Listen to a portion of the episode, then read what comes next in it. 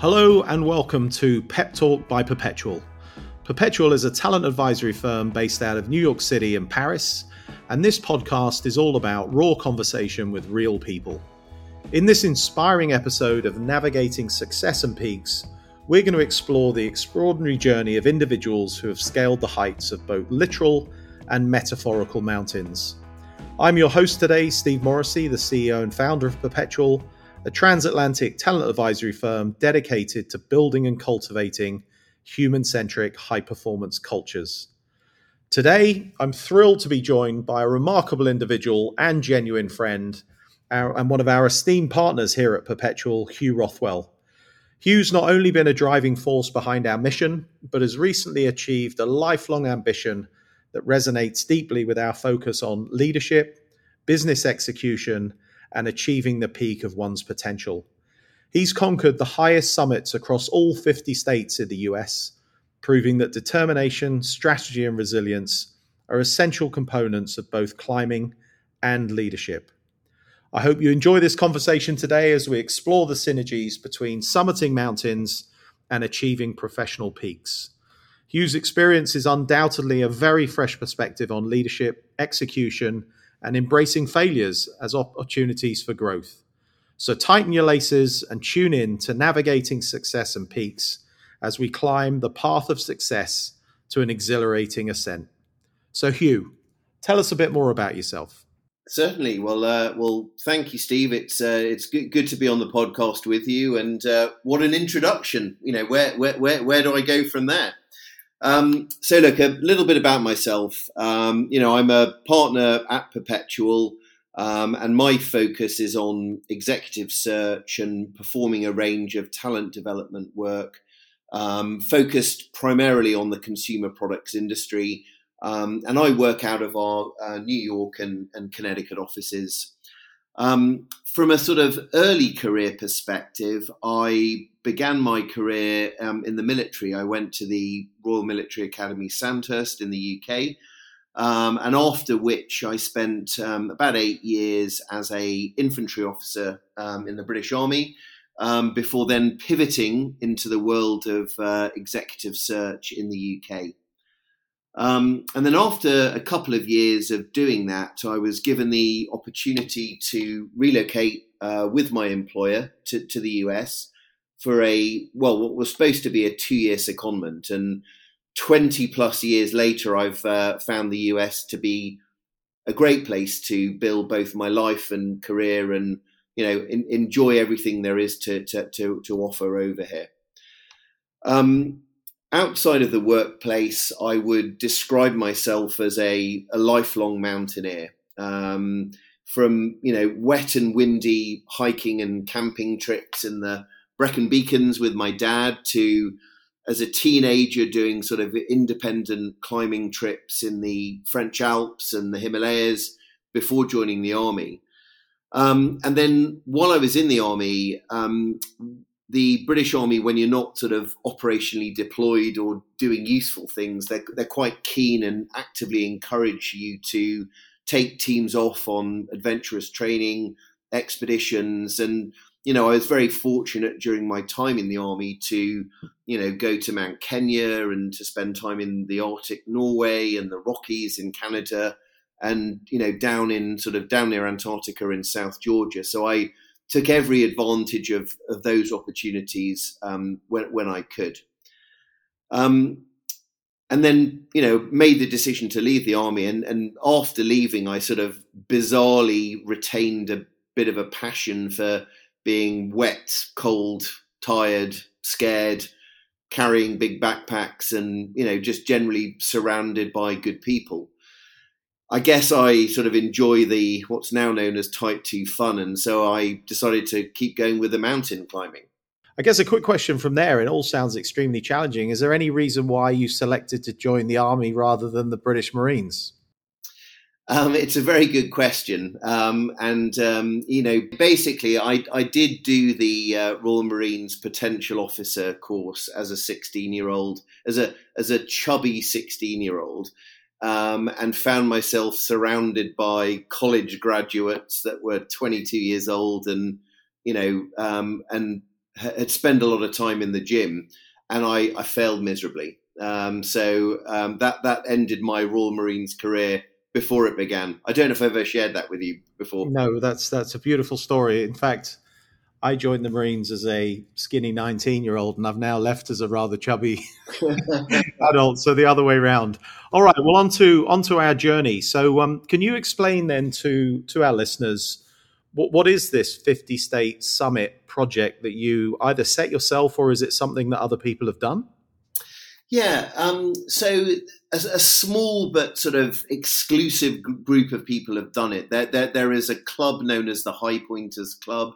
And um, since it was set up in the 80s, I think it was, um, more than, you know, well, about 370 people have successfully completed the project. And so, just to explain really what the project entails, um, the, the goal is to, um, you know, climb. Um, and when I say climb, I, I, I use that term very carefully.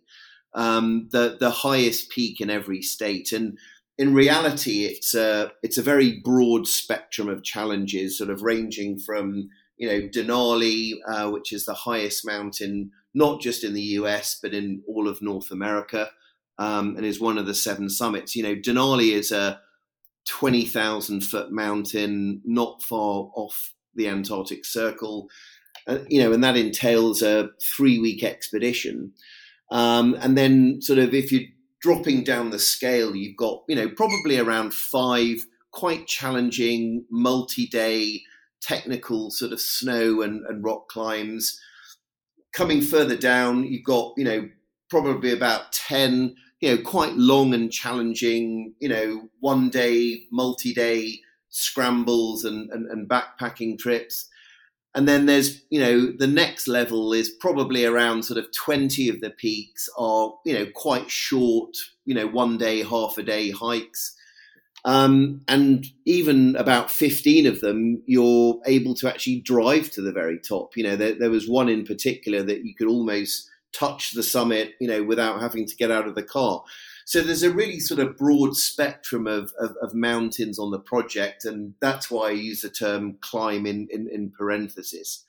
Um, you know, but but that said, you know, I've spent over sort of 40 nights in a tent to, to, to complete the project, and you know, I was very very proud on the 28th of July, uh, 2023, to you know finally finish my 50th summit um, which was Gannett Peak in, in Wyoming. And, you know, it, I, it took me three attempts to, to do that, some 22 years after my very first one.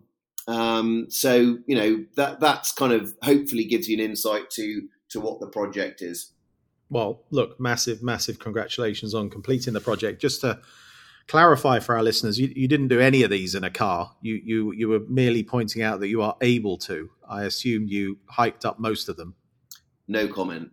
No comment. All right. And then um, with, with, regards to sort of planning, uh, you know, you talked about the sort of varying degrees from Denali at one end of the spectrum to smaller peaks at the other end. Where, where, where do the sort of classic 14ers from Colorado fit into that spectrum? Are they sort of in the middle?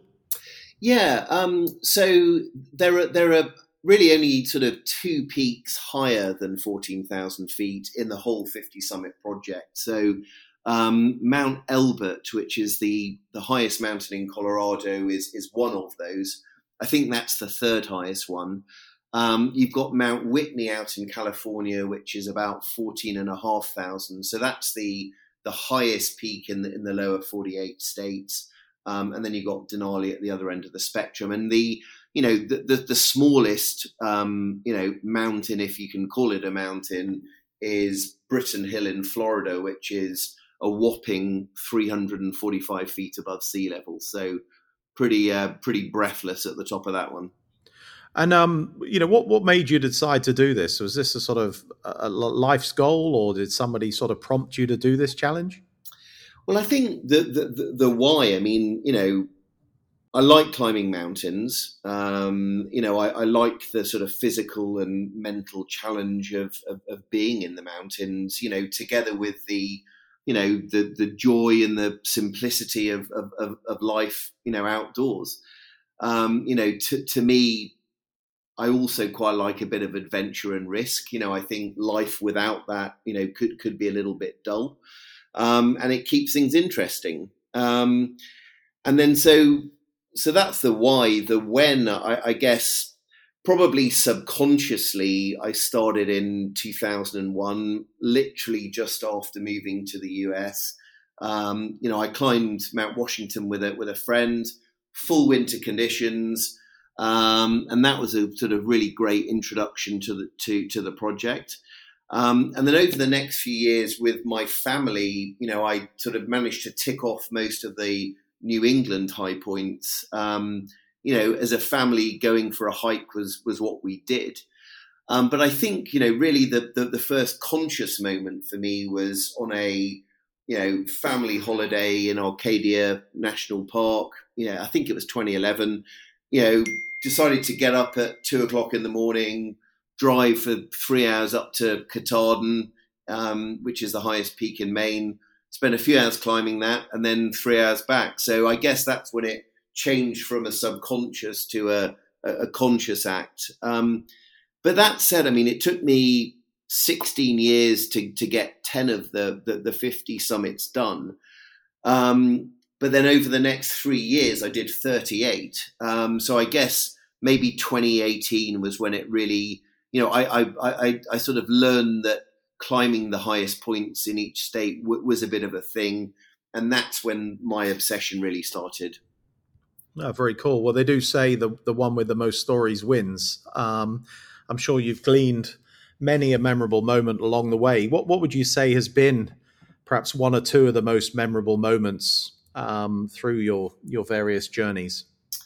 Yeah, I mean, gosh, it's it's hard to know where to start. Really, I mean, there've been you know so many amazing experiences from you know being on top of iconic mountains that are known around the world. You know, whether it's a Denali or a Mount Rainier in Washington, Mount Hood in Oregon, you know, or, or, or a Mount Whitney, to to doing you know six southeastern states where you're sort of driving up to the summits on like a four day, I think it was like a 24, 2500 mile road trip. So there's, you know, there's a real sort of cross spectrum of, of memorable moments. But I think probably a couple of them would, would you know, D- D- Denali without question is, is, is, you know, probably the most memorable. Um, you know, I spent 19 days, you know, camping on on snow on the mountain. I experienced a 6.1 earthquake at 11,000 feet, um, which was uh, quite, you know, a first for me and quite an experience. It, um, my buddy that I was sharing the tent with didn't even wake up, but it was quite, quite punchy. What would you say are some of the lessons that could be applicable to leadership or indeed, you know, the world of business and execution nowadays? Yeah. I mean, you know, there, there, there's there's quite a lot of things that that, that come to mind, Steve. Um, you know, I think probably first and foremost, um, you know, having a vision. You know, um, or alternatively, I like to call it the the BHAG, which is a, a term that's sort of gaining popularity. The the big, hairy, audacious goal. You know, I, I, I love that term. You know, so you know, my my vision was pretty clear you know, it took me a few years to actually, you know, focus on that vision. But once I did, I was I was laser focused on it. And then once you've got that sort of, you know, big, hairy, audacious goal, the, the, the next thing for me is really sort of developing a concept of operations. It's sort of, you know, it's doing the sort of research and planning to break down the, the vision into a series of actionable, you know, annual objectives. And, you know, like, like you said, it's sort of, you know, there are various times of year when you can and can't do certain mountains. There are logistical challenges. You're also, you know, trying to fit things around your professional life and, and, and your family life. So then you kind of get into what I would call the sort of detailed annual planning where you know, if, if your goal for, for this year is to climb Mount Rainier, for example, you know, you, have got to do a lot of research and planning to make sure that you're optimizing the right time of year to do it, the right route, Um, you know, you've got to get your logistics in peace. Um, you know, also not in peace, in place. Um, you, you, know, from an equipment point of view, you know, you've got to make sure that you've got the right tools for the job. Um, you know, nutrition is massively important. You know, I've seen many people, you know, many really strong climbers fail on mountains because they, they, they haven't got the nutrition or, or fluids right. Um, and then probably once you've done that, you know, it's down to training, uh, you know, and, and again, to, to apply it to the business world, you know, you've got to make sure that you've got the right, both the technical skills and the and the fitness levels to to achieve the objective that you're you're, you're trying to achieve. Um, and then it really, you know, as, as, as the as the expedition sort of starts to, to, to close in, it's really down to you know meticulous preparation. It's it's testing your equipment. It's making sure everything works. It's you know doing trial runs. It's you know weighing out bags of food to see if you can shave a, a, few ounces here. It's really doing everything you know in your power to ensure that you're giving yourself the the you know the best chance of success. And I and and and to me, you know, I, I would always find that you know simply getting to the start line on a mountain, you know, so you know, meeting my friend, you know, on the other side of the country, you know, at the trailhead is is a real achievement in itself. It's you know you're in the right place, the right time, you've got the right people, the right kit, um, you know, and, and you're fully trained, you're ready to go, everything's dialed in. You know that that to me is a real achievement. And then and then of course you know it's down to the execution. You know whether it's in the mountains or in business, it's all about the execution. You know it's um, and and and this is where you you can't focus on the vision too much. You know, the execution. It's about delivering step by step, ensuring that you're safe, ensuring that you know um, you, are not going to put yourself or your buddy at risk. It's folk. You know, it's it's a hard slog. You know, th- this is the the, the churn of what of, of what people do. It's you know being focused hour by hour rather than you know, being focused on the summit, you know, hour by hour, day by day, just take it every, you know, one step at a time. Um, and then I think also, you know, part of the sort of planning process, it's also, you know, sort of hop, you know, going back to sort of military day, days with that sort of contingency planning or, you know, actions onward, say in the army, it's, you know, what what do I do if this happens? What do I do if this happens at this point? Or what happens if this happens tomorrow? And so, you know, by by by thinking through potential challenging situations that you could get yourself in, you're essentially trying to remove some of the decision making uh, process when when the crap hits the fan, basically.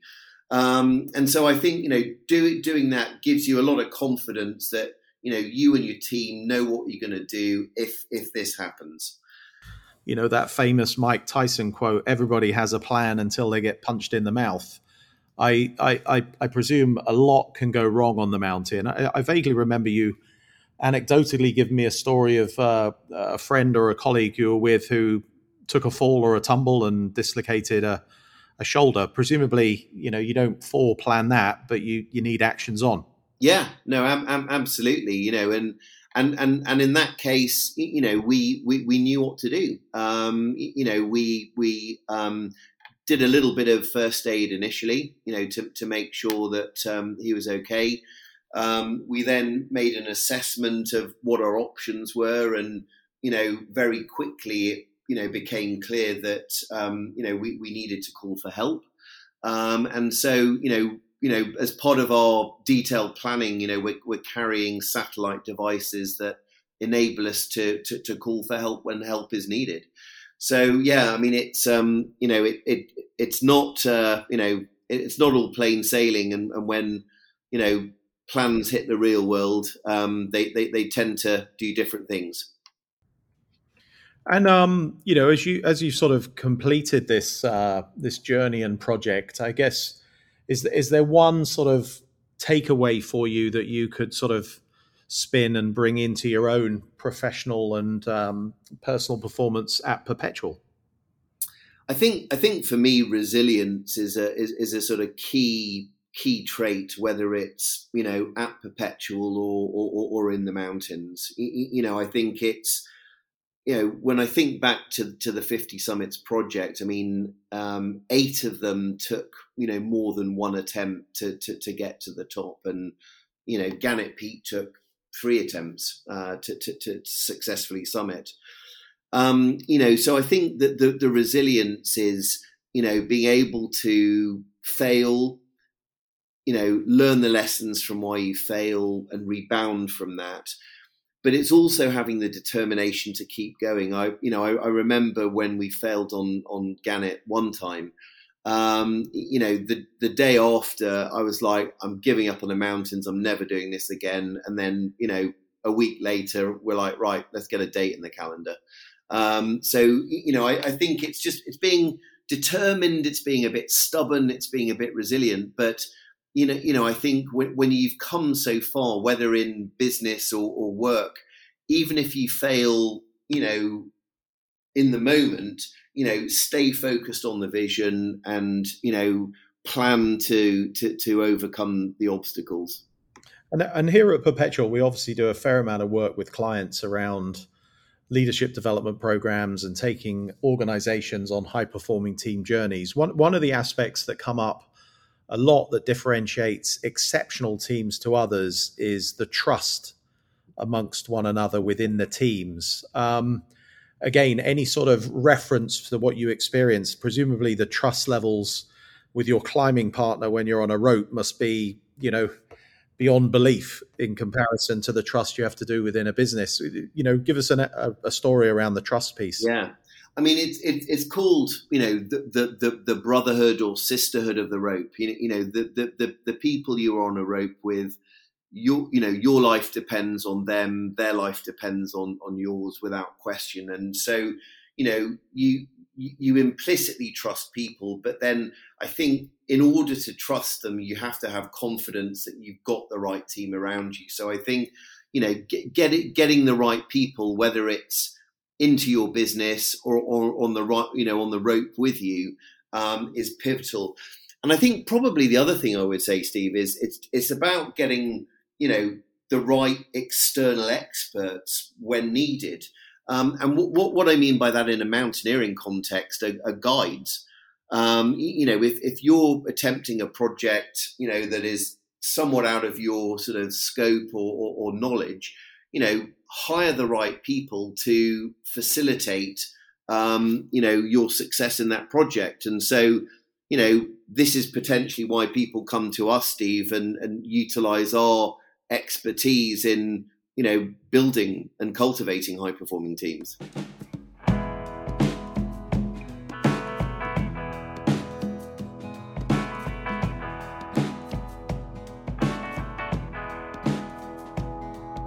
Well, look as we as we bring this invigorating episode of navigating success and peaks to a close, I genuinely, Huw, want to extend my heartfelt gratitude to you. Um, your dedication in both scaling the highest peaks across the US is admirable, but also how you bring some of those learnings to Perpetual and to our clients has has truly inspired us all. Um, until next time, remember that every peak climbed, whether it's in the mountains or the boardroom, it does bring us closer to our version of greatness or our greatest potential. So, for all of us, let's stay curious, stay adventurous, keep chasing the dreams, and thank you very much, you, and to all of our listeners. Brilliant. Thank you, Steve, and uh, thanks for listening.